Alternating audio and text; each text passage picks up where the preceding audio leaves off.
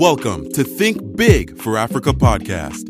On this podcast, we will bring you interesting conversations with local, national, and international African leaders from all works of life, home and abroad. Leaders who are doing their bits to progress Africa's development. Conversation topics will range from education, science, health, leadership, politics, business, and many other global issues. Conversations about everything that concerns Africa's development. Africa has so many wonderful achievers worldwide, and this is exactly what we will bring to you on Think Big for Africa podcast. Stay tuned.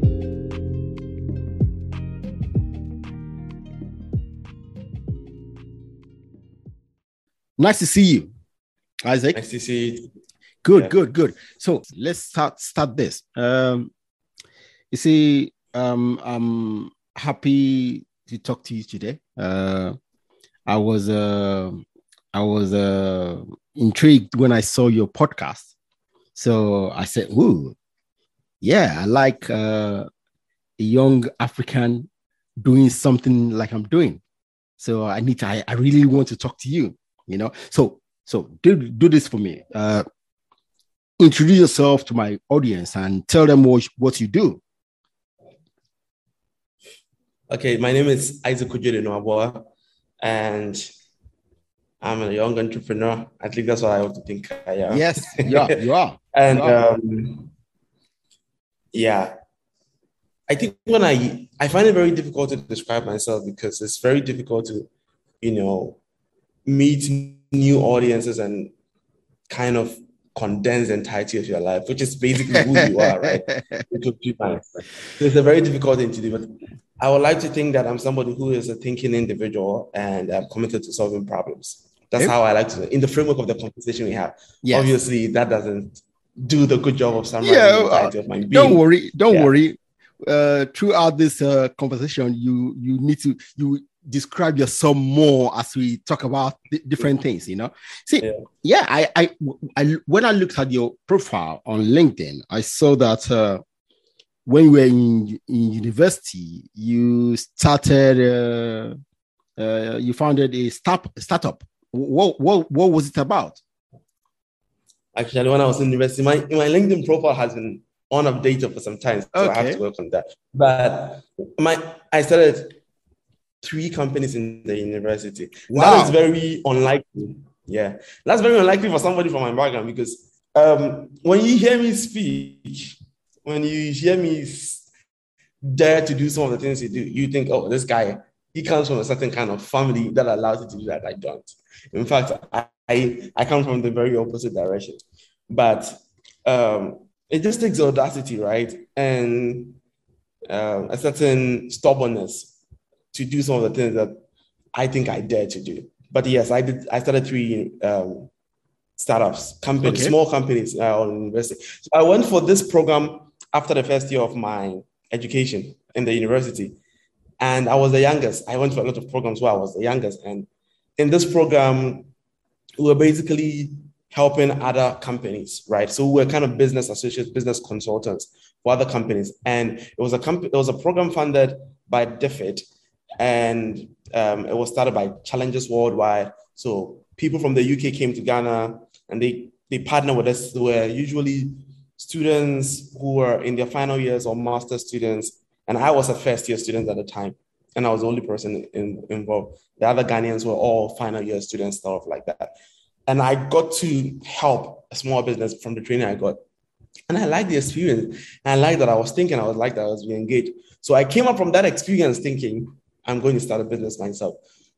So even though I had nothing, even though I had nothing, to be honest with you, I think that I wagered some of my um, my second year um, school fees, which was basically nothing um, because for me again, from the place I come from, getting the school fees usually even is a hassle. So it's a difficulty to do that. But I wagered part of it with my friend to start a smoothie business.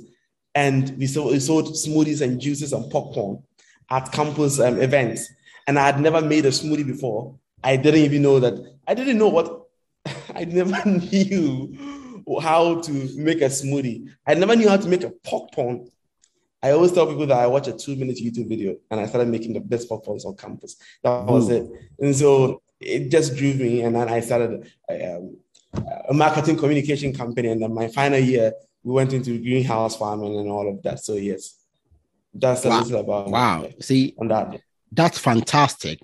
But I, I would like to correct something you said.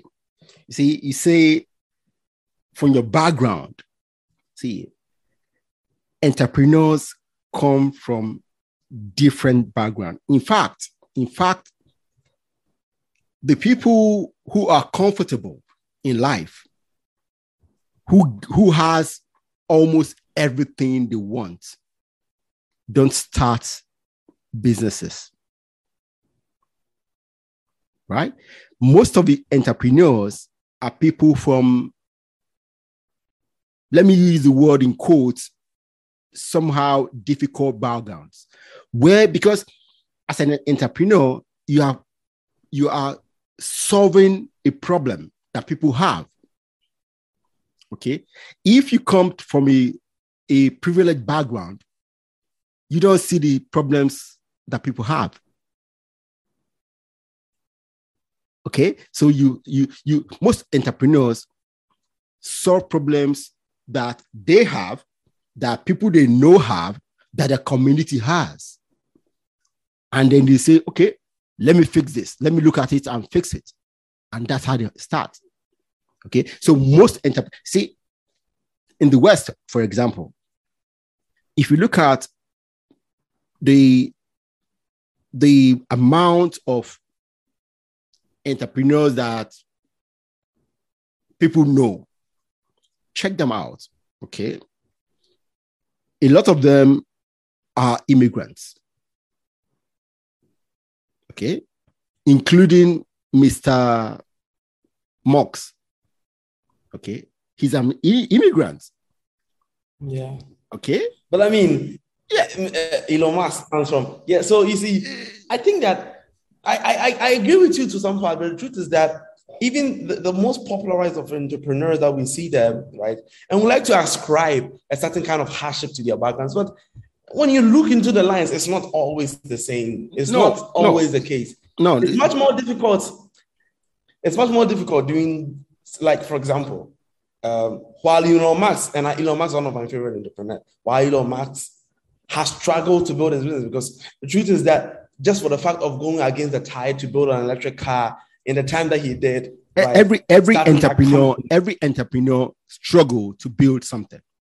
Even Exactly. even even, Exactly. even mr uh, what's his name? Uh, uh, bezos. Okay? Yeah, to build what what he what he what, what he has has been a struggle okay? Yes, now now maybe most of us who are outsiders who have not who have not been entrepreneurs think wow he's so fabulous because we only started hearing about him when he has made it okay? We never knew him when he was struggling. Okay? Even uh, uh what's his name? Mr microsoft. Yes yeah, his, his, his parent was one of his parents was a university professor professor i think. But yes he wasn't he wasn't struggling. But he solved a problem that people in his community had. Yeah. Okay The- the- the- I, I, I totally agree with you. I totally agree. Where I'm coming from is that um, the, the, the, the process of building a company, any company, and I think is reason why I kind of but is might be one of the most difficult things you can ever do in the world yeah of because course there's a certain kind of uncertainty around it. Usually, and usually when there's an, an, an amount of uncertainty in something, there is difficulty in predicting the rate of success. So, for example, there is not even replicability in entrepreneurs. For example, somebody can, somebody can start a business today, succeed, and start a business tomorrow and fail because in the dynamics of the two businesses, the formulas are not all the same. So it's a very difficult and I and that I want to admit. But I'm just saying that the people that we put right, it's beyond, for example, it's beyond just money, right? It's relationships, etc. Like, um, I'll come back to this maybe, but if we explore that, um, I came to London for the first time in 2019. I came for a global business competition. Um, before that, we had won a regional competition in Malaysia, all of that.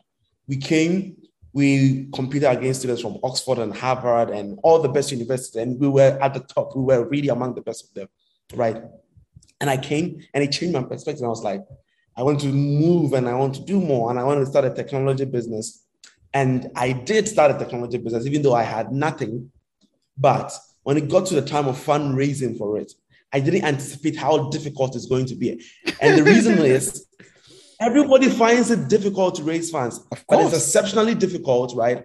If it's more difficult, and that's, I think, the fact.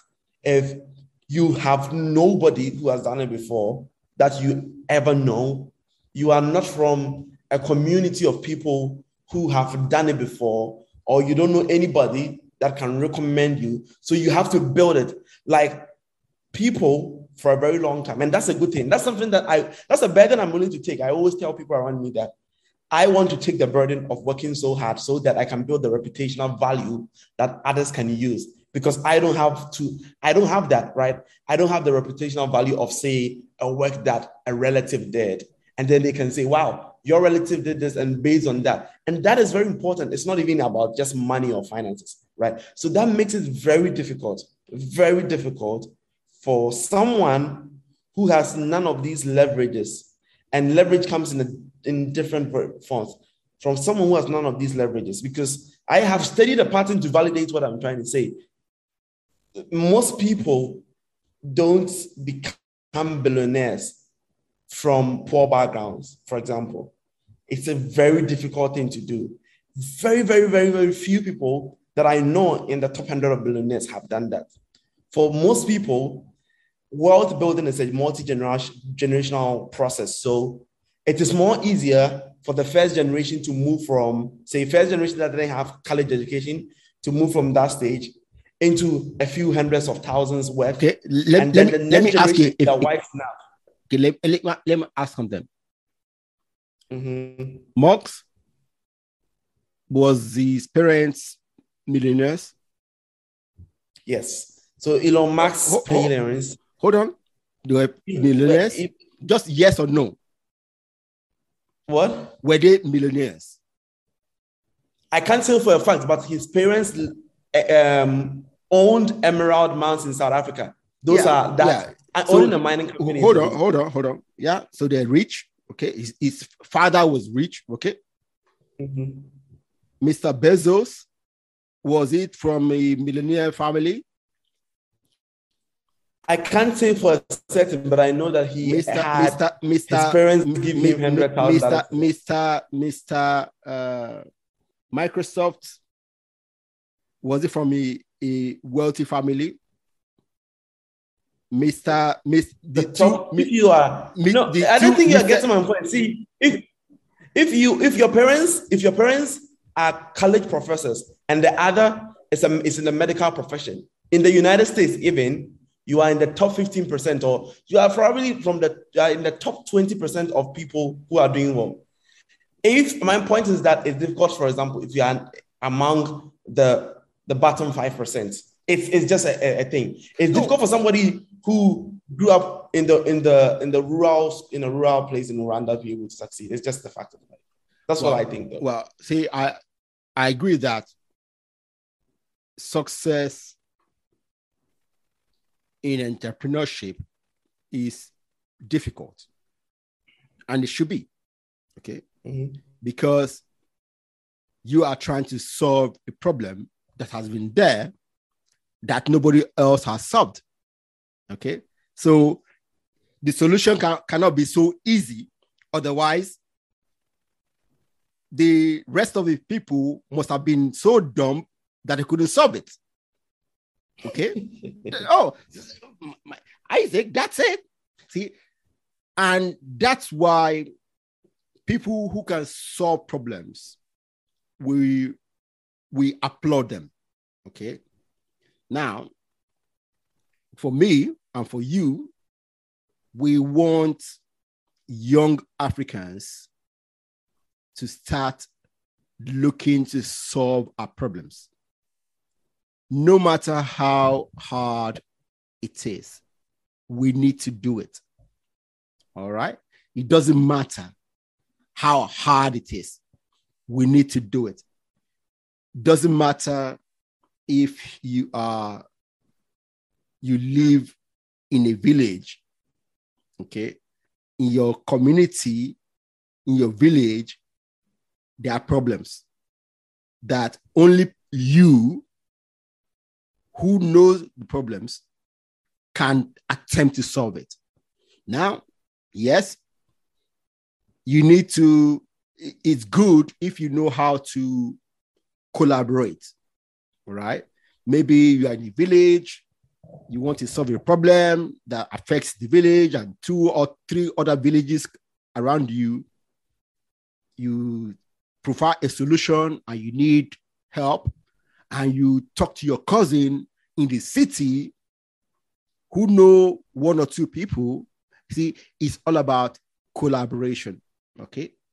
So uh, I, I want to encourage young people who are problem solvers. Um, that's why, that's why I'm so happy that you are. Okay, but I, I I want you to take it as a challenge, right? No, no matter mm-hmm. how difficult it is. See, it, it's yeah. it's the difficulty that when you finally succeed, will carry you above the shoulder. That hey, Isaac did it. So that's it, you know? so that, I mean, I agree with your perspective around that. And I think, yeah. Yeah. So Isaac, so you host the Change Africa podcast, right? Yes. Tell, tell, mm-hmm. tell my tell my audience about it.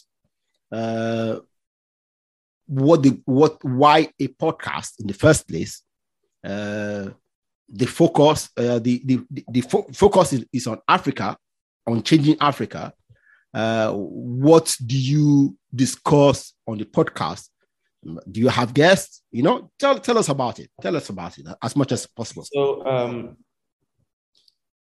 i i like to say that fundamentally i'm a conversationalist and I, I, I like exploring I, ideas. I like argument. Many people have a very different perception of what argument is. Um, they think that to say that you like arguments means that you are a rabble rouser, you like to cause chaos. But fundamentally, argument, argument is the foundation of, of thinking.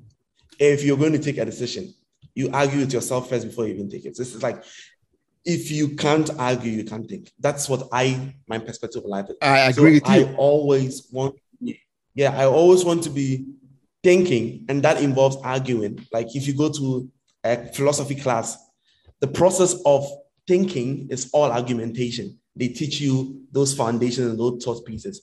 And yeah, so logic. I yeah. am that person.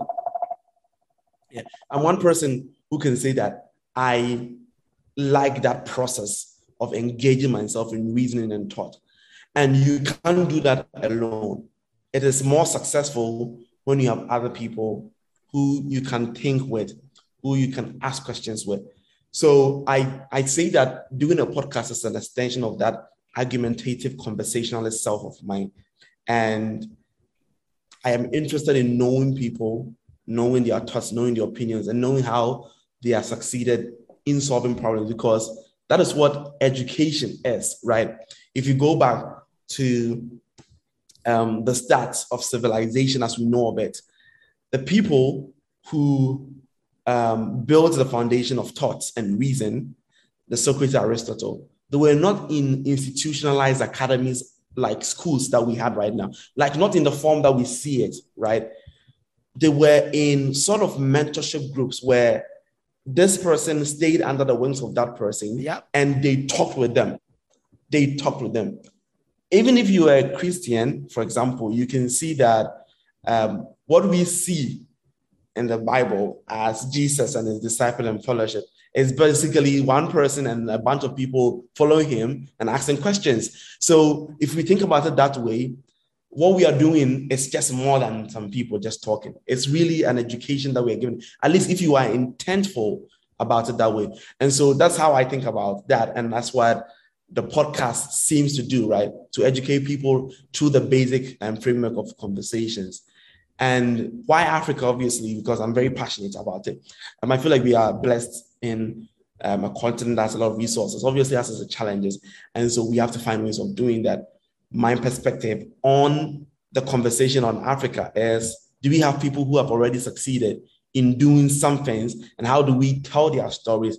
And how do we move away from just the hero play game, but actually go into the insight of their lives, the decisions they make, how they think about the current problems that we have, what they are doing about it, what is happening in those frameworks, what can we do better, and kind of dissect um, the fields and industries they are and bring that to the fore. So that is what the podcast really is about. So it's a one hour conversation style podcast with uh, myself and my co host Daniel. And we bring guests on the podcast across the intersection of business, um, leadership, um, culture, um, arts, and we just dissect their thinking, their mindset, and how they are contributing to the growth of Africa.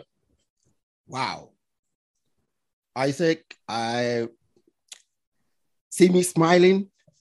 I love, I love what you just told me. You see, yes. Uh,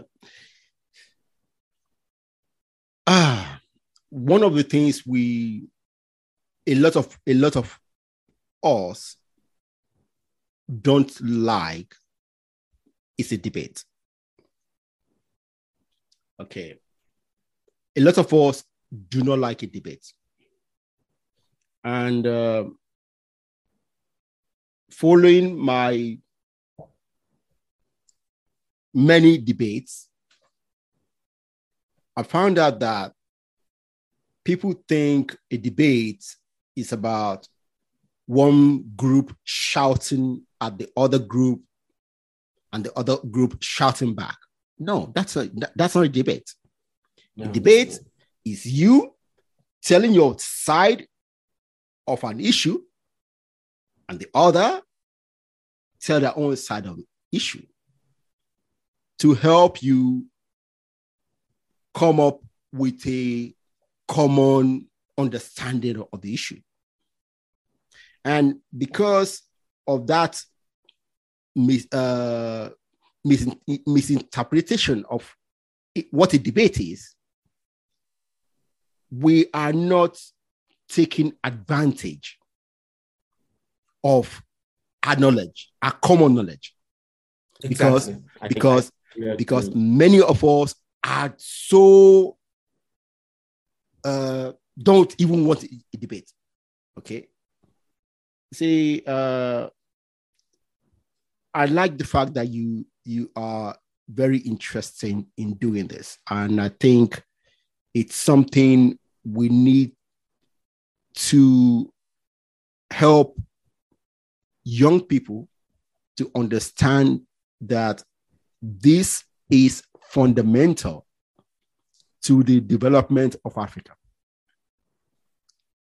Because, like you said, argument with yourself helps you to clarify your own thoughts.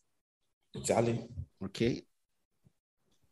And for me, I do a lot of debate with myself, a lot. And uh, in the last 10 years, I've, uh, there's so many, there's so many positions in, in life that I have today that are totally different 10 years ago. Okay. But I was, uh, I was fortunate to have time on my hand to to to stay alone in my room for a long time for a long so for so many years debating so many issues with myself. And uh, now I'm out and I want to debate those same issues with other people. Exactly. So what you're doing is fantastic, and I think uh, we need to bring other people to the forum. You know, unfortunately, yes. After we talk, we talk to ourselves. We also need to get more information from people who know more on this matter. And many of them have, have written books. So we need to read those books to update our own knowledge and then re-debate the issue with ourselves and then debate those issues with other people. Now, unfortunately, we as Africans, we don't read. Yeah. Unfortunate. I think you bring you bring up a very good point about reading, um, because I always say this that to have any kind of success in life, I fundamentally think that there are three things that you need to be good at. You need to be able to read, you need, to, you need to be able to speak well, and you need to be able to write well. And all of those three things they build the foundations of thought. Like you just said, reading allows you to accumulate knowledge. Yeah. That has been passed on over time. Yeah. And other people's worldview thoughts. Yeah. So reading can be a medium of travel, for example. Exactly. For a very long time before I traveled, right? I knew a lot of things about different parts of the world because yes. I was actively engaged in the frameworks and the talks and thinking of other people that are in different places. So travel not even in the geographical sense, but in like in a lot Thoughts. of different ways, right? Yeah. You have to travel in the thought space of other people, mm-hmm. which is a mm-hmm. very beautiful experience. Then think thinking coming to um, the ability to write. Because when you are writing, right, you one of the things that writing is it's a very interesting thing about writing is that writing gives you the pause yeah. It gives you the pause to be able to gather your thoughts. And so, for example, if you're somebody who writes, you realize that you don't go as fast in writing as you would in your normal thoughts. That yep. is you pausing to see what is happening here. And even if you took time to rush through it, when you are reading it again, you get to re argue with yourself and you see that. And so it's a very, very important skill. And then obviously it comes to the ability to communicate those things that you have read and written to other people, which yeah. it comes in speaking.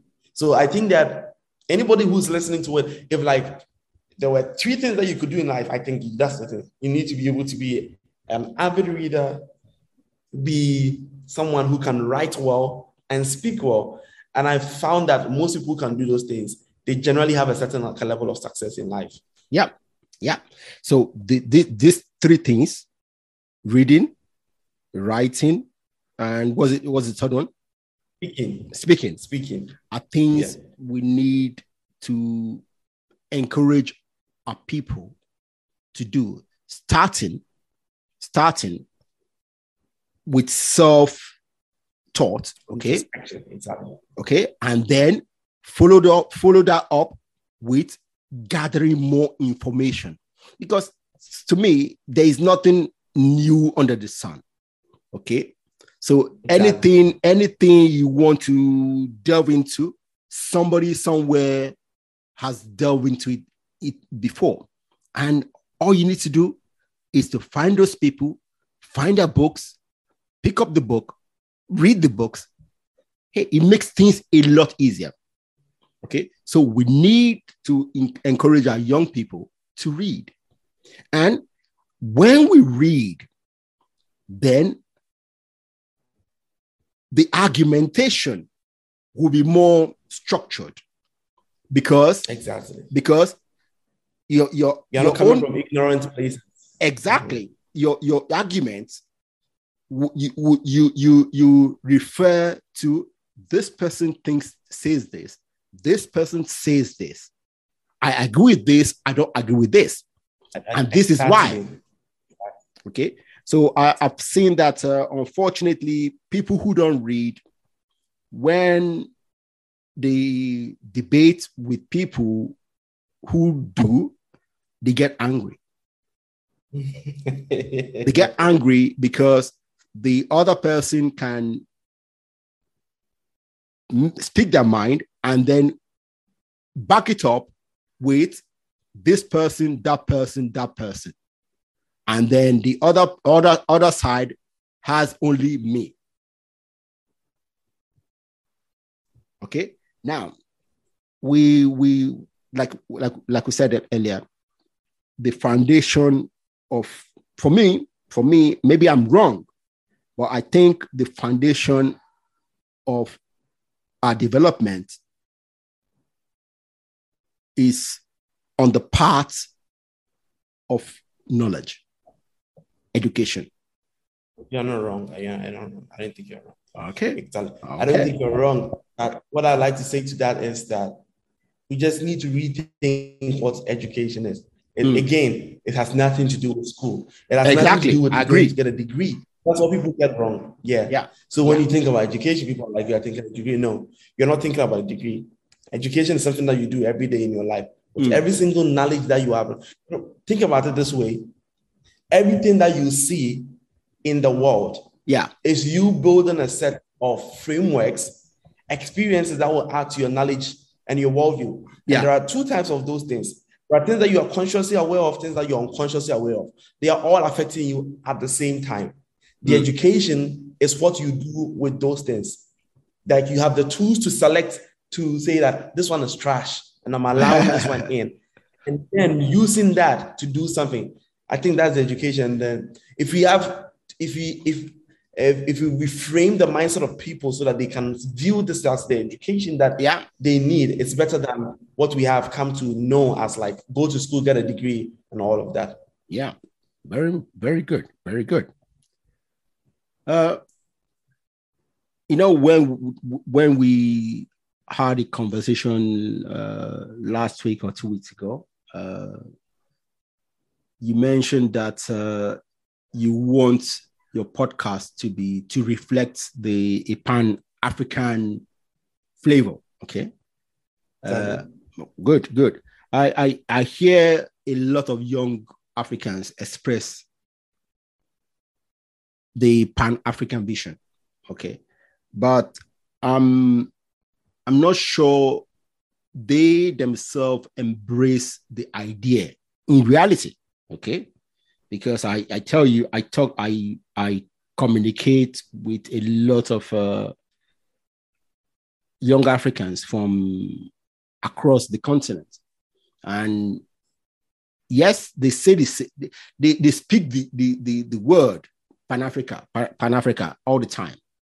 But I don't really see it. I don't see that Pan African vision in real in, in, in their actions. Okay. so what's your Pan African vision? And are you taking action to make it a reality? Okay. I think that's a very good question. And like you say, a lot of people do a lot of talk. I think that um, Pan Africanism is an essentially good thing, especially in our world of economic blocks, right? Okay. Um, the reason why the UK right now is struggling, and you know this, right, is even though as great as the UK, as great as the Great Britain is, they are struggling out of an economic block as great as the UK is. The reason is there is strength in numbers. There is just strength in numbers. And we have a shared commonality of history, of ancestry that embraces us to come together to build our stance in the world because um, we have for a very long time been marginalized, been victimized. But to your question, I think that thinking Pan African things about embracing African identity and being unapologetic about it. But more also in your actions, it's about having a vision that transcends your country and having a vision that embraced the continent at scale. For example, I try as much as possible, even though, like we discussed, that there is an affinity of people in Ghana to want to come to my podcast, but I try as much as possible to get different views because the people in Ghana already, they've already communicated with so many Ghanaians. They need to know what our, what other people think, right? Is the intersection of other cultures and the and the unism to an to a point in those things that helps us to come together. So that's a little step, at least I am taking my podcast to make sure that I bring an intersection of diverse African thoughts and truly stay African in that mindset and framework because there are a lot of people who have gotten in touch with me and said, I want to come on your podcast. And those people were not Africans, they were white people. And I'm like, yes, you, what you are doing is great, but it doesn't serve the vision that I have. And uh, yes, I don't have the biggest platform in the podcast in the world. And probably your story and your company or your whatever you're doing will give me traction. But as far as I'm concerned, I would take the vision that I have over whatever benefits that your audience could give to me. And so that's like a small step I'm taking. But I like to like take um, a certain framework of Kwame Nkrumah, right? Which people, Kwame Nkrumah, Muammar, Muammar Gaddafi, which people at a point came to hate. But to be truly Pan-African means to be um, to be wanting more for the African continent. And that means that to be ambitious beyond your country, right? And the re- because we are so much tied into nationality sometimes we see that as a threat but we need people who are strong and confident enough to want to aspire to that african vision right? And those people when you see them you are like maybe these people are crazy. Like how you know it turned out for gaddafi for example. But those are people who are really bold to move beyond the yeah we want a pan-african um, Africa, we want a united Africa, we want an economic bloc, blah, blah, blah, and actually going forward, bringing countries together. But it always turns out as if that those people have an intent to rule other people. But we need people who are saying that I want to drive innovation across the continent because we have big blocks like Nigeria, at least when it comes to population, right? If Nigeria could fix itself um, politically, it it behoves on, on, on, on, on Nigeria in a Pan African framework to hold Malawi, even though Malawi is not in West Africa, to hold Sudan, to bring those people along with them, because that's what Kwame Nkrumah did when he when he, when he gained independence. Between the time 1957 to 1965, um, um, um, before Nkrumah died, the number of countries that gained independence was as a result of the wave of Kwame Nkrumah's activism brought Guinea, brought Senegal, and, and inspired other countries like Nigeria to move forward and get um, um, um, and get independence. So that's what I think it's all about. And it takes it takes audacity and to move beyond the, the thinking and go all out. Like as an entrepreneur, when I am thinking about an idea, and as a Pan-Africanist in that framework, I ask myself, how does it benefit? How what is the scalability of this throughout the continent? And I think that is a beneficial framework because most of us we like to build for our small cities, our small towns. But the Pan-African thought is how you can immerse your thinking to affect the entire continent because the entire continent is intrinsically linked together. Great, great see, talking about thinking about it with the way you are thinking about it, it's fantastic. Okay. Uh, I think uh,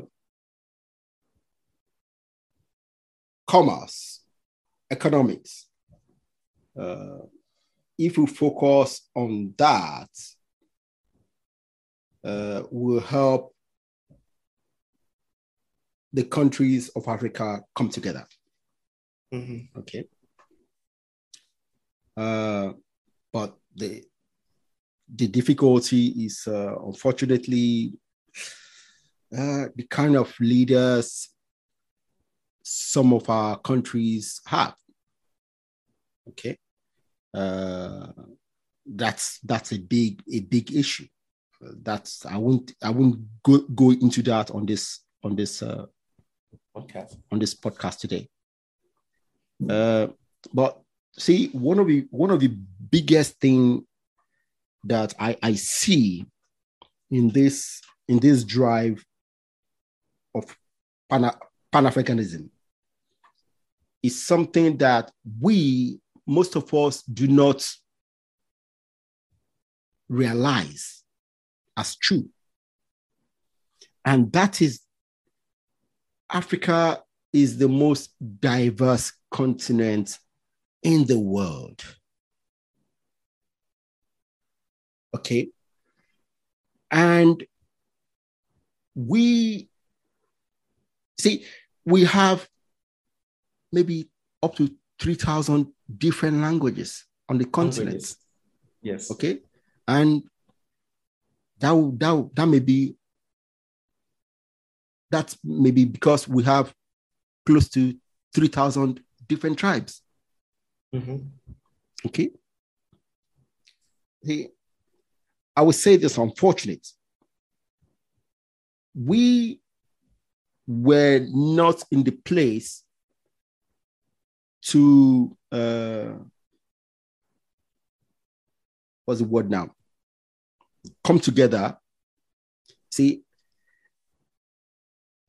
in civilization, civilization, okay, people, different people meet, maybe by trade, or maybe a particular group of people, uh, their leaders get into their head that they want to conquer the whole region and they go on con- conquest.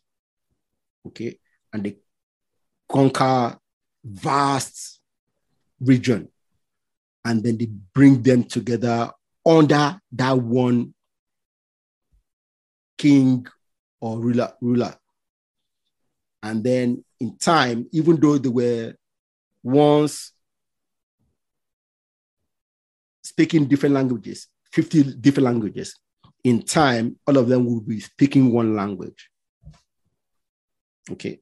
Unfortunately Africa, by the time the European uh, colonization happened, we we hadn't we haven't gone that far into integrating ourselves. Okay, so by the time the colonization happened, we're still small small tribes speaking different languages. Each each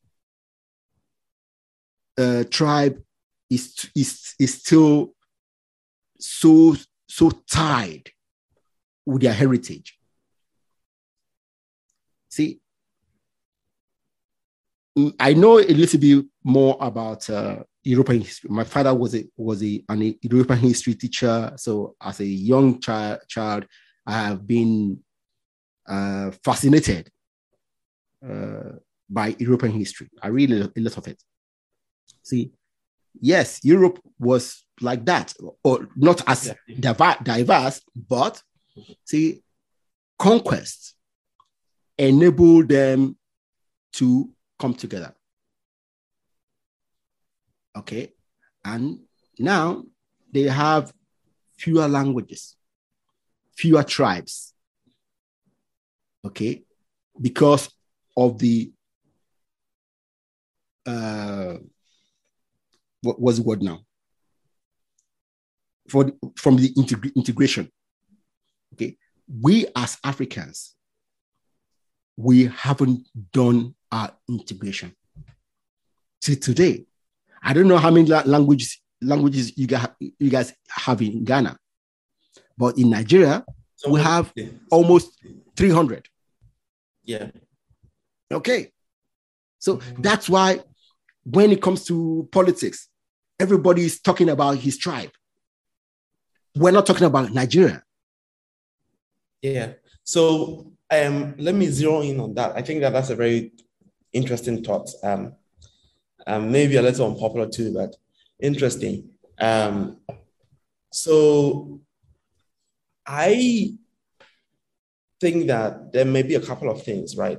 First, it's not as if that there were not potential for the coming together, even through war and conquest. Because, for example, um, we had big, big Malian empire, Yeah. old Ghana empire, Songhai. Those were big empires that really congregated a lot of people, right?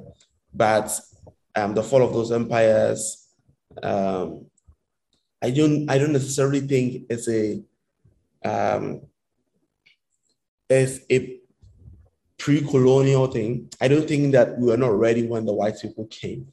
I think that, for example, Ashanti Empire in Ghana was still thriving before the British rule. And if you understand Ghana's history, you understand that there's a lot of pushback in Ghana's independence from the Ashantis because they still thought of themselves as a dominant force. So that obviously um, comes together as a clash when it comes to national identity. But I agree with you on the point of national identity. I think that most African countries, the reason why we have recurrence of wars, what we saw in Uganda, what we are seeing in Congo, what we see in Ivory Coast, what we see even now in the north, it is, I mean, now what you see in, in Nigeria is kind of, you know, Yeah. unbelievable. And the north south dynamic, all of that is founded on a rushed independence. And I don't say that independence is a bad thing. Independence is a good thing. We should have gotten independent, all of that. However, there was not an intentionality, in my viewpoint, around um, the building of a nation. So we have a lot of countries, we don't have a lot of nations in Africa. We have a lot of countries, we don't have a lot of nations because, because of that particular diversity you talked about, there had to be more intentionality and a lot of a lot of egos put aside, right? And intentionally coming together to build a national identity that has a core. Most countries, and I've said this about Ghana so many times, Ghana is seemingly on a lost cause because what is what is Ghana searching for? We don't know. We don't know. Like what what is if Ghana was an individual, what is its mission in life? We don't know. And that is something that plagues a lot of African countries. We don't have a united nation. We don't. We just don't. And we see that in allegiances to smaller tribes and all of that. And I've talked about this very deeply and I'm very concerned about it. But I feel like we lost an opportunity at independence because at that time was a reconvening of the national identity and the people who gained independence for us should have done a better job at bringing together a national identity. And it's more, much more difficult to do now, to be honest, um, because it's been a long time. But if we as a people, we care about progress, we need to find a way to, to make that happen. And I'm going to throw, I'm going to throw some ideas that I've thought about that it may start with embracing some of the tribes and believing that in some weird way it will come together. So let me give you an example. I believe that democracy in Africa has had as its practice right now. it's just goes against the framework of the African multi-tribal, um, ethnic um, um, dispensations that we have as countries. So we see a lot of fights for political power based on tribal ethnic allegiance. We can solve that perhaps if we decentralize our countries and bring back the power of that decentralization to the people who live in those particular cities, not in the way that Lagos has done, uh, like Nigeria has done it in federal states. Even though I think I like that federal state idea more, to be honest, than what I, I see. But we tie that to a certain kind of traditional allegiance because it's funny, even people who are religious people, who are Christians today, they still respect their chiefs. They are not going to allow you to disrespect their chiefs. If you find a way to mirror that back again, so that um, there is a certain kind of accountability tied to where we come from, and we are doing well where we come from. When we are building our small cities based on our tribes and all of that, I feel like then we don't feel so much pressure to gain the the the federal power, the, the to become a president, so that yeah, eh, yeah, to, to fight for the power because that's what happens. We fight for the power to come and serve our people in the end. So if we are already as a people, and this is a, a very, as you can see, it's an incomplete thought. But yeah. if we fight for our people individually, I feel like it will be easy for us to come together and then we can build a unit there. We can build a unit from there and then we perhaps, but I really agree with your sentiment. Yeah, yeah. See, Isaac, your thought, right? You, like you said, it's an incomplete, un, incomplete uh, thought. You see, something is something we need to we need to continue thinking through. Okay, it's mm-hmm. it's it's not easy. Okay, it's not easy. Yeah, we need to think about it and uh, get people who have those thoughts together, come together, talk about it as extensively as possible. Okay, now this is just within the country. Okay, so now exactly now take take it across borders. That across countries. Okay. Yes. Yes. Okay. Yes. See, this is this is the thing I I I I have experienced when I talk to uh, Africans from di- different countries. Okay. See, some people, some people from certain countries do not like you because you come from here. So mm-hmm. no, nothing you say to them will make sense just because you come from a certain country. Okay. And there are a lot of people like this. Yeah. yeah. So the the the Pan-African vision will not happen. That's a long. Yeah. That's a long way. Okay. Yeah. So see, we, we we we need, but one one thing is is clear. Economics Huh? Exactly. Economics. But at the end of the day, yeah, it falls on that. Will yeah. will will solve a lot of problems. Okay, mm-hmm. if you bring value exactly. to to let's say your your mortal enemy. Eh? Mm-hmm. If you mm-hmm. bring value they to are them, still willing to come. Oh, yeah, they are still willing to come. To they will trade. They will trade yeah. with you. Okay, so trade, trade is the is the is the answer in this in this generation. Okay. Now, if people had thought about this maybe 300 years ago, okay, they could have done some conquering uh, to interact into, into, to integrate different different tribes together. Mm-hmm. But now yeah. we can do it. Okay, it, it, exactly. it, it's yeah. Okay, we're more civilized, so we need other means, and the best means to me is trade. I agree with you. I agree with you. So yeah. trade, it doesn't matter where you come from. If you bring something that somebody, your mortal enemy wants, and you bring it with a with a good price, they will take, they will buy it. Mm-hmm. Okay? And by trading together, you will be building uh, better relationships. So yeah, so let's let's hope. Uh, now, the, when it comes to, tra- to, to trade in Africa, uh, the the connection, the tra- the travel, the, the, transportation is the biggest issue. Yeah. Okay, yeah. and supply chain. Yeah. yeah. So see, there, there's no direct. Is how many how many direct flights do you have from Accra to Lagos? Accra to. I, I can't tell. I can't tell, but I'm traveling on Sunday to Rwanda, and I can tell you that it cost me okay 700 pounds. Okay, you see, you see, that is ridiculous.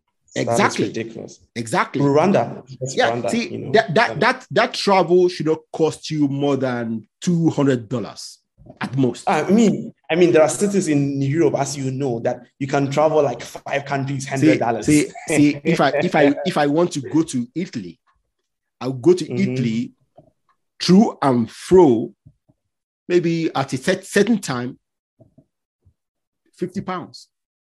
Mm-hmm. Exactly. Yeah. Yeah.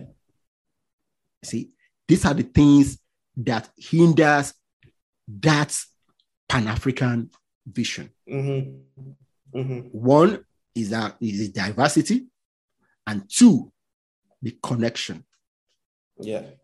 travel. So these are things we, we need to take care of before we can meaningfully start talking about Pan Africanism.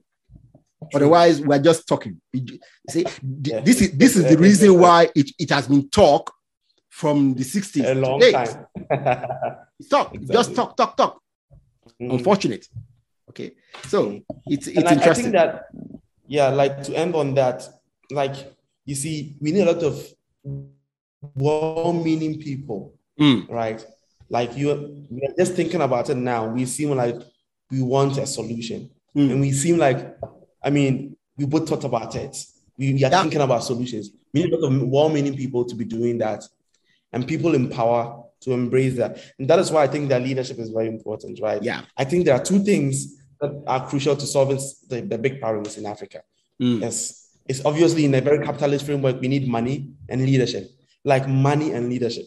Those things are very important because, I mean, if one of our billionaires in Africa says, Yo, I care about this problem so much, I'm going to be collaborating people to be building different airlines and all of that, no matter how challenging it is, we can see some progress in there. Like, people don't care so much. That's the thing. People have, I mean, it's not like they don't care at all, they just have other things they care about. Yeah. And we need people who care about it as much as probably we do to be in positions of power and influence. Yeah, yeah. So, like we we we talked about earlier, uh, education is the see for me. I will tell you, education is is the is the joker to solve any problem, any. Okay, so see, I've I've heard about uh, I've heard from young Africans always talking about education is broken. Yes, it's, it's broken. Okay, uh, it's a it's a worldwide pro- problem. Okay, so what do you think about our education, the way it is today, and uh, are we on the path that will take us to the destination we we are seeking? If, if the question is, are we on the path? No, we are not on the path. This is unfortunate. Uh, yes, if that's the question, then it's like, very easy. I have worked in education for a very long time, by the way. So Okay. I started working in education from 2017. So I've worked in education and I have, while I'm doing my other things, I am a very multi potential person. So while I'm doing my other things, I'm still very engaged in other education things. Um, so, I mean, just recently, um, I was working as a country manager for an education um, organization, all of that. So I am very constantly thinking about education. Yeah, Five things that I really want to, to change somewhere in Africa. And I think those are very big problems. We still need, we still need to fix agriculture. We still need to filter our health, right? Especially mental health in our generation. I think it's a very big problem yeah, we need to um, look at education. We need to look at technology. Um, so, like those are things that I am very passionate about. Um, so, education is very important. I think that the way we think of education is just wrong. That's the thing. I one of my favorite things to watch is a dramatism that is a, a, a, a TV series that the National Geographic did around three people. It's called Genius. So season one is Albert Einstein. Season two is Pablo Picasso. Season three is Aretha I- I've, Franklin. I've, I've watched it. That series. Yeah. yeah. Yeah, so season one, Albert Einstein, is one of my favorite TV series to Mm. watch. It's like something that I come back to watch all the time. Now, if you and I mean the book tells the story itself, but the dramatism helps for a lot of who can read, right? So I'm Yeah. just saying that if you can read, go and read the thing, and it's very intriguing. So you you enjoy it, I hope. Yeah. But one of the things that you will find for a very long time is that the people who have become successful, they've always viewed education out of its conventionality. Because the conventional education, as good as it is, it's not for everyone. And that's something that I have come to conclusion. It's not for everyone. But what we need to do very well is to think, is to teach people how to think. No matter what, we need to teach people how to think. And I have been struggling with this for years. And I think that ultimately, one of the things that I think that I would do that would be most influential is to find, is to write a book or do something that can teach people a very simple way to build a thought process, a framework that can guide your life. Because I think that's one of the greatest gifts you can give to anybody. Because all the problems that we are in is just because we are people who outsource their thinking to other people. People who are not able to think for themselves. And that is what education really is. When you go to school, you are building the foundations of thought to the extent where you can become an independent thinker. So when we say problem solving, problem solving is not any complicated thing. Problem solving is there is a wall be- behind you, be- um, in front of you, and you need to overcome it. What do you do? Your mind starts kicking in, and the vast experiences that you have leads you to take the next action. And while experience is good, I think that the most powerful thing education can do, it gives you the tools. So how I think about it is this way that knowledge, right? Education is processes, tools, and then the knowledge. So, for example, someone can go to medical school for six years and then they teach them all the brilliant, they become a doctor, they are qualified. But the truth is that they can never teach you enough for all the complications that exist in the world. It's just not possible because it's just going to become this crazy, all of that. Now, you need to use the framework of the tools that you have to now put those knowledge into the toolbox. If you put that knowledge into the toolbox and you start using your tools on it, you realize, okay, well, even though I know this is how it is done in this particular case, when we think, when you do this and you do this, I think we have more chance of success. Success. And so we have a thinking toolbox that can help us in different scenarios because that's unfortunately we, our education as it is, right? It would be perfect if our world was predictable. Okay.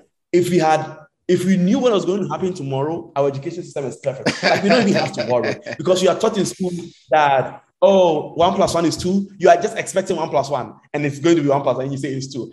Like it will be perfect. But the fortunate thing is that the life is so unpredictable that what we what we are learning tomorrow, what we are learning today, is going to turn out in some and such a different way that we are not expecting. That we need to have a thinking process that can use the tools that we, the knowledge that we have to go over it.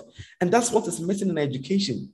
I mean, I don't, I don't, I won't sit here and say that I'm a better thinker or whatever, but when I see people, they struggle to make the very simplest decision in their lives. That's the problem they struggle to make the very, very simple decisions in their life. And that affects their rates of success. That's what I see. Like, if you are somebody who, like me, likes to talk to people, I see people struggle with the very simplest of decisions because they don't have the tools to kind of put together all the things they are seeing and say, okay, this is what to do. They are overwhelmed. Most people are overwhelmed with the experiences that come at them, the information that come at them every day, and they lack a toolbox to group them, to analyze them, to synthesize them, and then to make a decision. And I think that is how our education should be. Focused. We should forget about all of these things. It is very important that we teach people to code. But I have seen so many people who have gone to school for four years and cannot do anything with their computer science degrees because the, the knowledge is there, but when they come out of school, they see that, wow, the problems in the world, they have changed and the knowledge can't fit anymore, but they can't think. They can't think, how do we revise our notes to meet that problems? That's what I'm saying. Our education system would be so great if the world was static and not evolving, but the world is constantly evolving. And the only way to be able to beat it is to think in, in accordance in that evolution. And that's something that we are missing education. I don't have the answers to that problem yet, but to me, that is what it is. And we education has not transformed in a very long time. We need to find a way to do that. We just need to find a way to do that. Um, I was telling you about how, for example, the mentors of um, even in Albert Einstein time, there are a lot of mentorship that does that. So for me, and I've seen that work. I don't know, I don't know the science behind mentorship, but I it works. If you're around a certain group of people who think a certain way, it wraps off you. And it's difficult for me to understand the science behind it. But if one of us, if each one of us, because I don't know the answers to it, if the rudimentary thing we can do is that each one of us who say they are doing better in the thinking department, in the education department, can just take some other person and just mentor them, I see that people, it just wraps off them. That is why, for example, I feel like it's beyond the school. It's more like a cultural thing. Because you know, our people in Africa would spend all our lives. Now they are coming, they are coming to yeah, they will be lazy and all of that. They suddenly come to Europe and their perspective has changed. Not because they went to university when they went there, but the environment, that's something, it does something to them. So we need to think about it like, I'm not, I don't have the answers.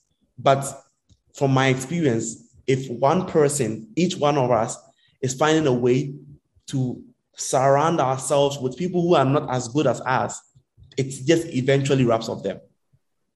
Wow. When you talk about uh, many people do not are not able to make simple decisions. I don't know about Ghana. Okay, so mm-hmm. I, I won't uh, I won't uh, assume, mm-hmm. but with uh, at least two of the major tribes in Nigeria that I know, in our my culture, we are taught respect for elders is very, very important. Mm-hmm. And I agree it is. But I think we overdo it to the extent that you bring a problem beyond the knowledge of the elders, okay? And then you are waiting for the elders who do not know anything about that problem to guide you to solve it. Exactly. To validate you even in the first place. Okay. So what what I see is that many young people have been taught to follow the direction of their parents or their uncles or the aunties. So when they have a problem, they run to auntie, they run to uncle, they run to their parents.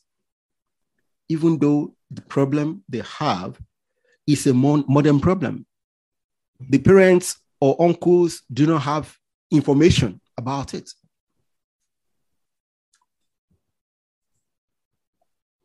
And they can they can help you.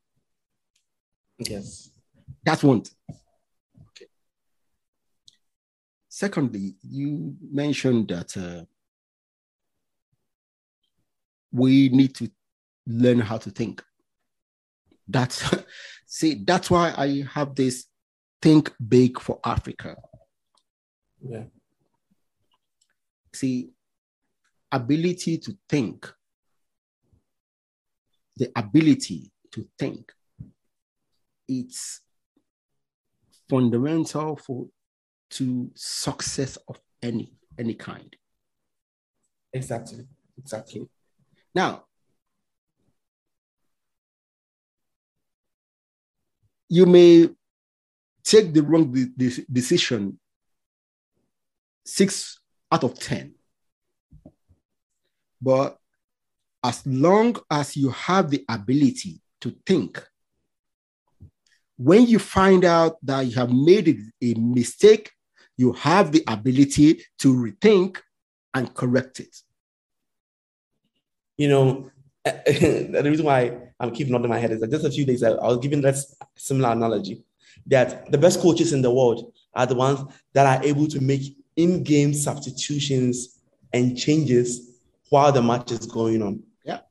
So we always like to say that learn from your failures. And I'm like, mm, if you have to wait to fail every time and learn from it, it might be too late for you. You need to be able to learn through the failures, not from them after they've happened.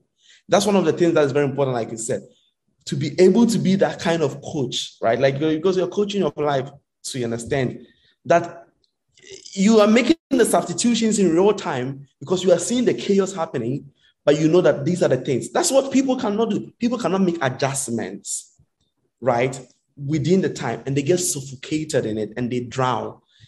And, and, and that is it. Because failure is going to come. That that one is like Is failure is, is, is, and is, is a constant. It's one of the most constant things Yeah. in life. It's one of the most constant things. You're going to face it. But if you have the tools to be able to make adjustments, you always go through it.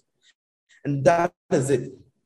Uh, and, and, and, that comes even beyond thinking some of them, like resilience, for example. It's a very important skill in life because when the difficulties come and they would come, how do you hold on tight so that you can pass through the storm and have that resilience? But at the core, it's taught. Because even when you are resilient, it's all about your next step. You can be resilient enough to endure, but if you don't know your next step to take, your resilience will not be able to amount to much. So I really agree with that sentiment. It's like that. It's about the coach who makes in-game substitutions and able to see what the other team is doing and make changes that would affect the game. Because if you always have to wait till the game has ended, you've lost your three points, and that's it. Yeah. See, uh, when it comes to education, uh, yes, we need we need to make a lot of uh, adjustments in our educational educational institutions. Uh, from the from the from the primary school, secondary school, we need to make a lot of uh, adjustments. Uh, but see, when it comes to thinking, uh, I think um, one of the things I learned uh, from my father, um, uh, he he was on he- he's a well he was because he doesn't practice actually. He used to teach history, and uh, he loved uh, philosophy. So uh, as a as a a teenager, a young teenager, we used to do this. Uh, what's it called? Socrates parlor game. How does yeah? How does Socrates? Yeah, I think so. Socrates pa- parlor game. It's it's it's logic. You know, when he asks a question and then I, you I, you answer with with logic. You know all, all that. See, logic and science are the best tools uh, they, they use the well logic will teach you how to think okay and argue your point and uh, that's what science uses okay that methodical methodical Exactly. process Exactly. see Exactly. these are the things But you, you know that, do you know that, do you know that, I'm sorry to cut you, do you know that the average university student in Africa has not come to this conclusion? The one that you're well, coming to now? I, I, I, I learned it. I learned it at home as a, as a 13 year old boy from my father. Exactly. Yes, and exactly. You see the point I was making about the mentorship. That is why we need to take people be on, under our wings and just teach them, right? And just teach them because this argument that you are making, it's a very simple thing that science didn't come out of the thin air. No, Science is not any complicated thing. Science is just a method. People like I feel like people don't get that. People don't get that science is a method. It's a method of thinking, basically. And the method says that to be able to think around these set of problems, you need to start from point one, go to point two, point three. That is it. It's not a big deal. So, how do we build internal thought processes? So, for most people, it comes down to when I when, when there's a problem, what do you do? What is your step one? What is your step two, step three? Obviously, it in your life, you wouldn't go back and say, right, step one. But it has to be internalized so that when it happens, your systems start kicking in and it's working because that's it. See, uh, unfortunately, uh, uh, when you tell people to read philosophy, for for example, uh, a lot of a lot of our people have uh, negative uh, influence from philosophy. Okay, uh, they think uh, anything philosophy is against their religious belief. Uh, it's unfortunate. Uh, see, our, our, people do not even want to try out things or even understand what it, it is before a lot of the a lot of us will push it aside and mm-hmm. that's that's that's another another topic I, I don't want to us to go through because uh, it's a big one okay yeah. it's a big one but it's it's a it's it's a big issue holding our people back from learning the things they need to learn i don't know. Uh, how how we get around it is uh it's one of one of our big big issues we we need to face you know.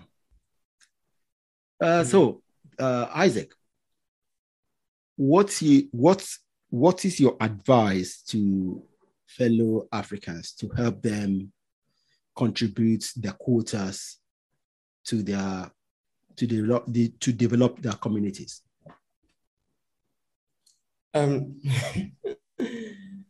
one of the things that I hate to reference because it's a very old theory, but it comes out very importantly is Maslow. You know, Maslow talks about how we as human beings, and even Freud, Freud talks about how human beings are we always kick back to our basic instinct. Yeah. And so the average human being wants to have food. The average human being wants to have sex. Those are motivations that are instinctual. And I always say that we live in a very polarized world where there are multiple viewpoints about a lot of things. but okay. no matter our viewpoints, we can't beat we can't beat biology. Yeah. That one you can't you can you can't beat biology and you can't beat evolution, you can't beat history. No, you can't. Like no matter how social revolutionist you want to be, those things they will fight back because they are they were here billions of years before you came, and you, our existence cannot change that. I'm bringing up that because most people will not be able to make any change because they don't have their basic needs. Hmm. And even when they have their basic needs, you have to fix yourself before you can fix anybody else. That's something yeah. that yeah. you have to understand. Like you have to grow to become that person, right? Where you have a certain kind of people disagree with this, by the way, but this is also the viewpoint of Jordan Peterson, who is also a very controversial figure. Oh, so you know um, but, Jordan P- Peterson. Okay. Yes, That's interesting.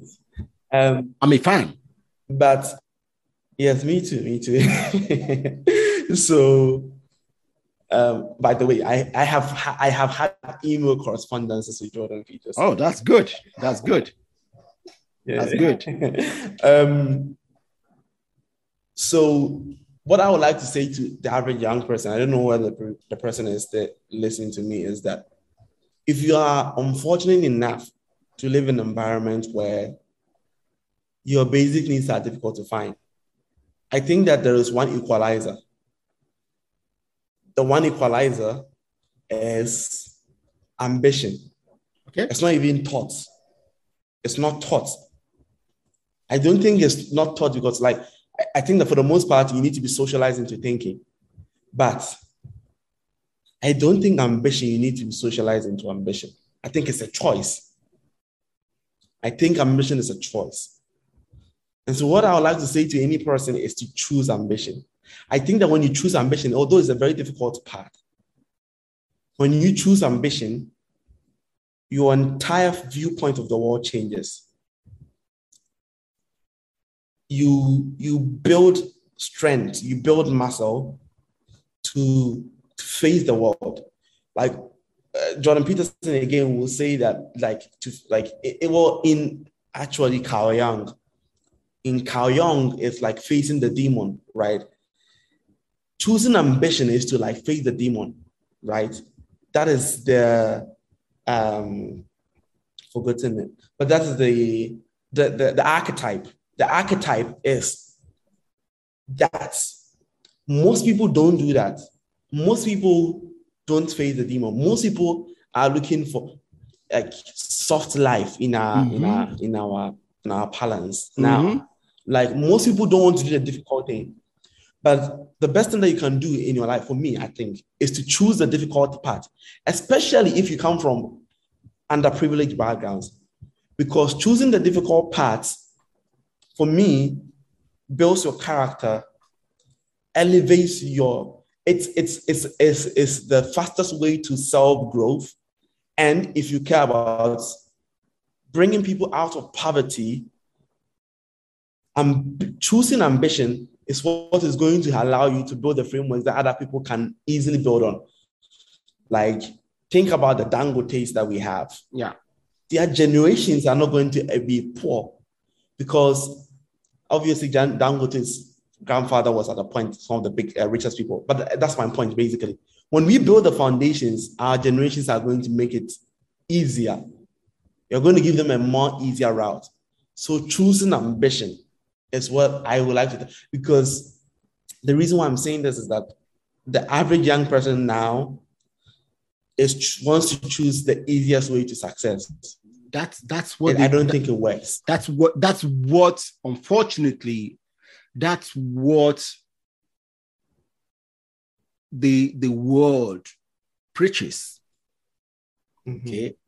And when those people who choose who choose an easy life, then when they they don't achieve that, then they blame someone. Mm-hmm. Then it must be the fault of someone, not themselves. Exactly. It must be the fault of that person because he has power it must be the fault of that person because he's from a rich family. It must be the fault of that person. See,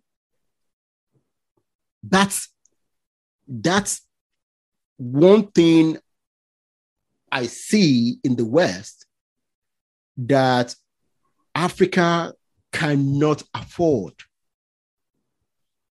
That that ideology of wanting things easy. The truth is that the matter is that nothing, nothing worthwhile comes easy. Okay?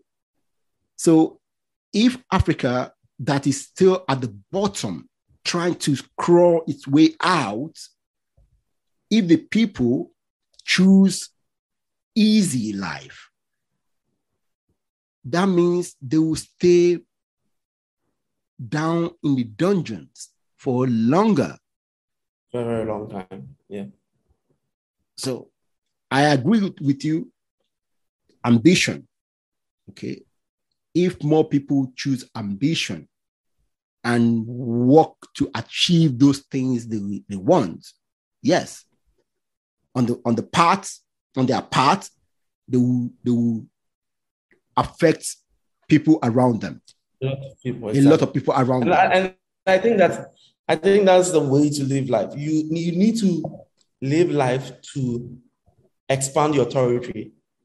Like you, you your life should be able to affect more people. And the only way to do that is by choosing to do the, the difficult things in life. Exactly. Like, yes, yes, you can live a life where you are basically cruising to it, taking decisions where you're not going to be affected. Like all the things that are going to the world, you know, it, it doesn't touch you, it doesn't affect you. But you will live your life. And I feel like at the end of the day, when it's all said and done, you won't feel fulfilled. And I feel like you will be very fulfilled if you took a very difficult part as um this poet, um, the the road hardly taken um written. Oh, okay. This guy, what's his name? Uh, Reginald. Um, ooh, what's his name? I have the book. Uh, Yeah, uh, I can't remember his name up there. Yeah, yeah. So you know, That, that's end, that's, that's a, a yeah. great book. I I recommend. See the the it's called uh, the road less traveled. Less taken. Yeah, Yeah. the lost travel. The yeah. road less traveled. Uh, it's a it's a fantastic book. I recommend it to anyone. See, it's So, yeah, so, so essentially, people should take the road less traveled. Yes. yeah, yeah, yeah, yeah. So, Isaac, it's uh, 2022. In the next 20, 30 years, what kind of Africa do you want to see? Um, let me answer this realistically. But the question is, what do you want to see? So it has to be optimistic. Um, obviously, well, may- maybe Um, you're, a- I'm, not, I'm a an optimistic person. yeah, I see. I, I am. I think that I'm not one of the most optimistic people you ever meet. okay. But because I'm an entrepreneur, I back that with pragmatism. Okay. Because as an entrepreneur, if you lose sight of the reality that's happening now, no matter your optimism, you're going to fail. Okay. So you need to back that up with pragmatism. In the next 20 years, 30 years, optimistically, I would wish that Africa had the 10 that China took, which basically took 20 years also, right? Like not 20 years exactly, but at least eh, eh, you know, from the 90s, Well, we saw that Africa has been Africa has been on the path from the late 70s. 70s, yes. Yes. I agree with you. Yeah. Um, so technology is something that can leapfrog us, right? Yeah. Um, obviously, we need to fix internet. So we need to find a way to fix internet. Yeah, so that yeah, more people get internet, more people get access to knowledge. But as I've said before, I don't value knowledge as much as other people do. I value thinking, the frameworks and the tools to use the knowledge. You can have all the knowledge in the world and still not be able to think. People, I think there's a, there's a huge difference between that. We need to find ways to people to know how to do with the knowledge so that when they get the knowledge, they know what to do with it. Mm. But I want to see the turnaround that China had in Africa, optimistically. The only thing is, China did that under communist rule, and they did that under a um, a unit. Africa neither practice communism, neither are we a unit, as you've said, right? We have all these tribal tribes and all of that. So I don't know how you're going to do that. I really it's, don't know. it's impossible. Um, except except you except we we we beat everybody in shape and that would be Exactly. disastrous yeah, yeah. You see, I mean, I mean, I understand you very much. Like, you know, some of the things you can't say out loud, but I understand what you are saying. Um, but I mean, you asked a question about what I think will happen, and I, Yes. I hope that is what I, I know it won't happen, but I wish it will happen. well it, it, it could it could it could happen. happen it could happen Um, but the, I mean, the pathway to that is going to be very difficult, very, very challenging. But I like to, you know, when I'm asked questions like that, I like to just think about what I personally would do and not worry so much about what is going to happen to the continent as a whole because I feel like if I succeed, and this might be a little optimistic, and this is where maybe my optimism fails me.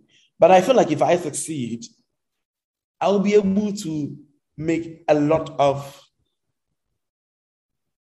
a, a lot of impact at a at a pan-African level if I succeed. And so I would rather be more concerned about doing the things that I can control. I can control my decisions, my life, right?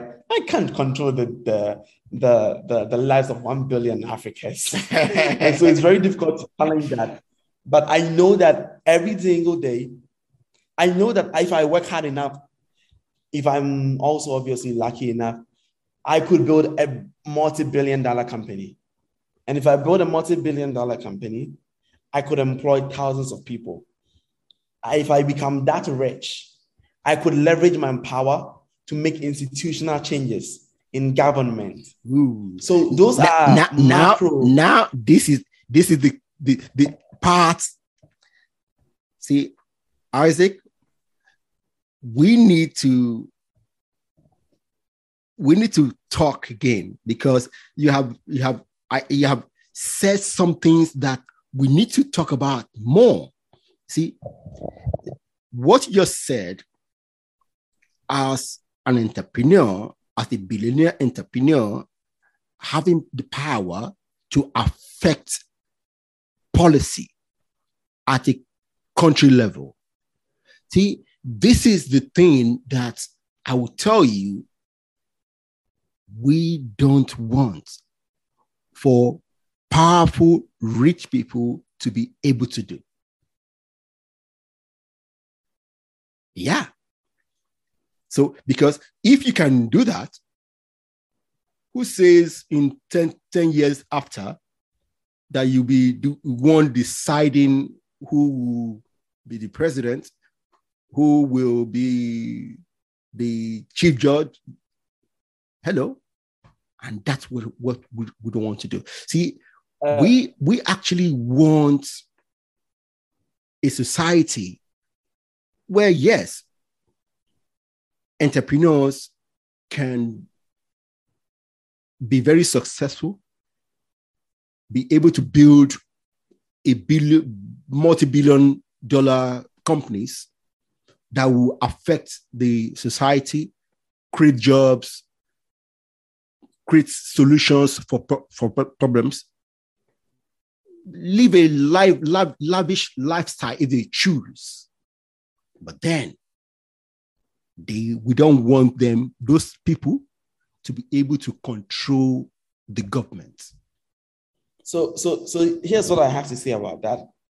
Um, I get your point, but I think that now you're moving towards more idealism. what you're saying is an idea, but you are you are being idealistic but not pragmatic, because we both know the reality is rich people control nations. That is a fact, whether no, we like it. See, you, you said that I I disagree. In the West, in the well, West. Well, well, that's how I. Well, okay. Well, well see, the West, in the they, West, they, right? In the West, they don't. The West. They, they are trying to. Okay, they are trying to. Okay, but they don't. Um, I, I will. I would say that the collective power of those few individuals yeah. are huge. Yeah, and, of course. And in a lot of ways, they change a lot of ways that human beings behave and think.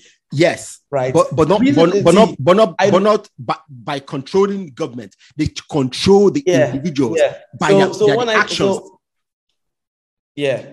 So I mean, I do not wish to necessarily control governments. That's not the end game. But for me, what I'm trying to say is that power and influence is very important. And from the again, this is my worldview, right?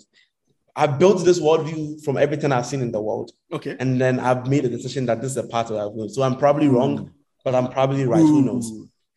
Yeah, but my worldview has taught me that you're going, you're going to be a Lex Luthor. no, no, no. Uh, my worldview, my worldview has taught me that power and influence is very important in the world. Yeah. But it has also taught me that the people who are rich and powerful, they care about something. And so, if the people who are rich and powerful in the world, they care about democracy, they are going to support democracy. Yeah, but but we, we don't we don't need them to be able to influence things.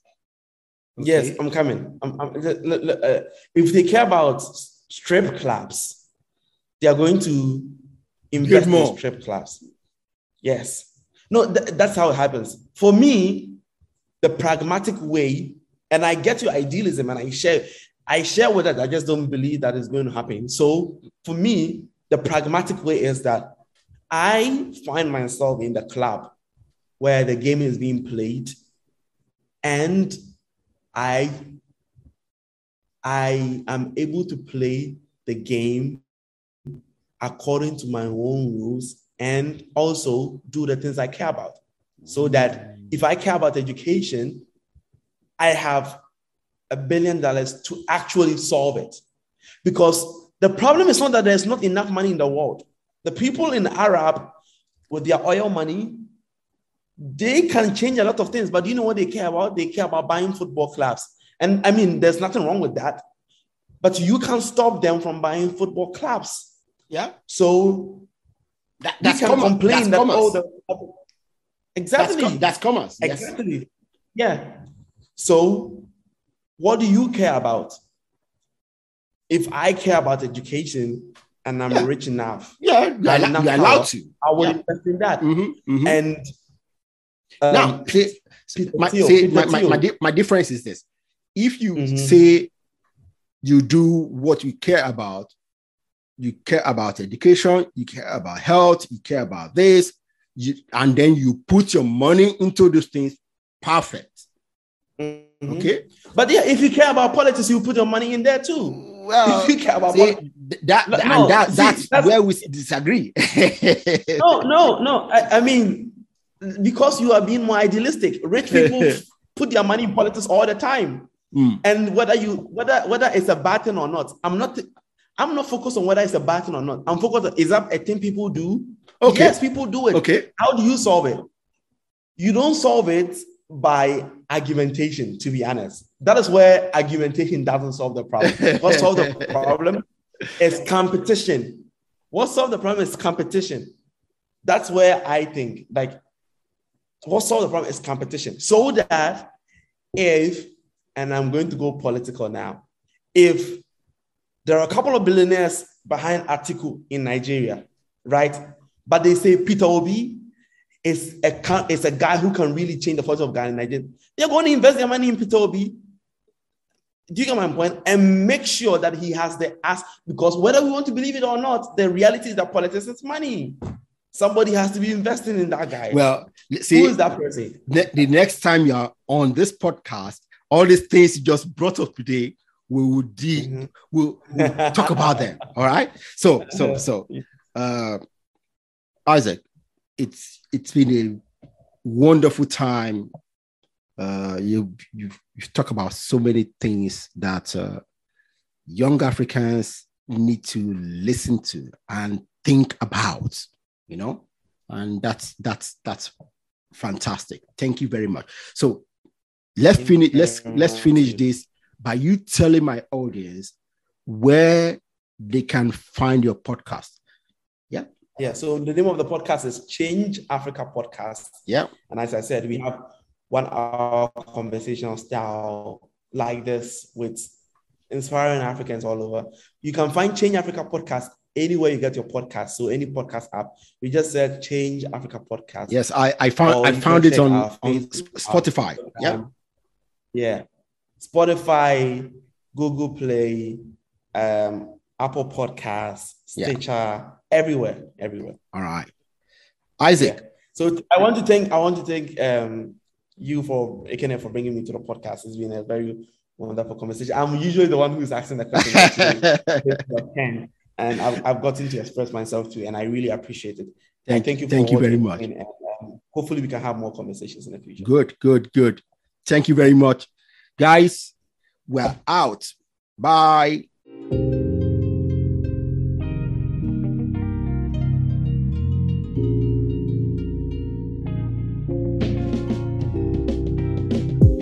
Listen or watch more episodes of Think Big for Africa podcast with new guests every week. Subscribe to ensure that you are notified whenever new episodes are available.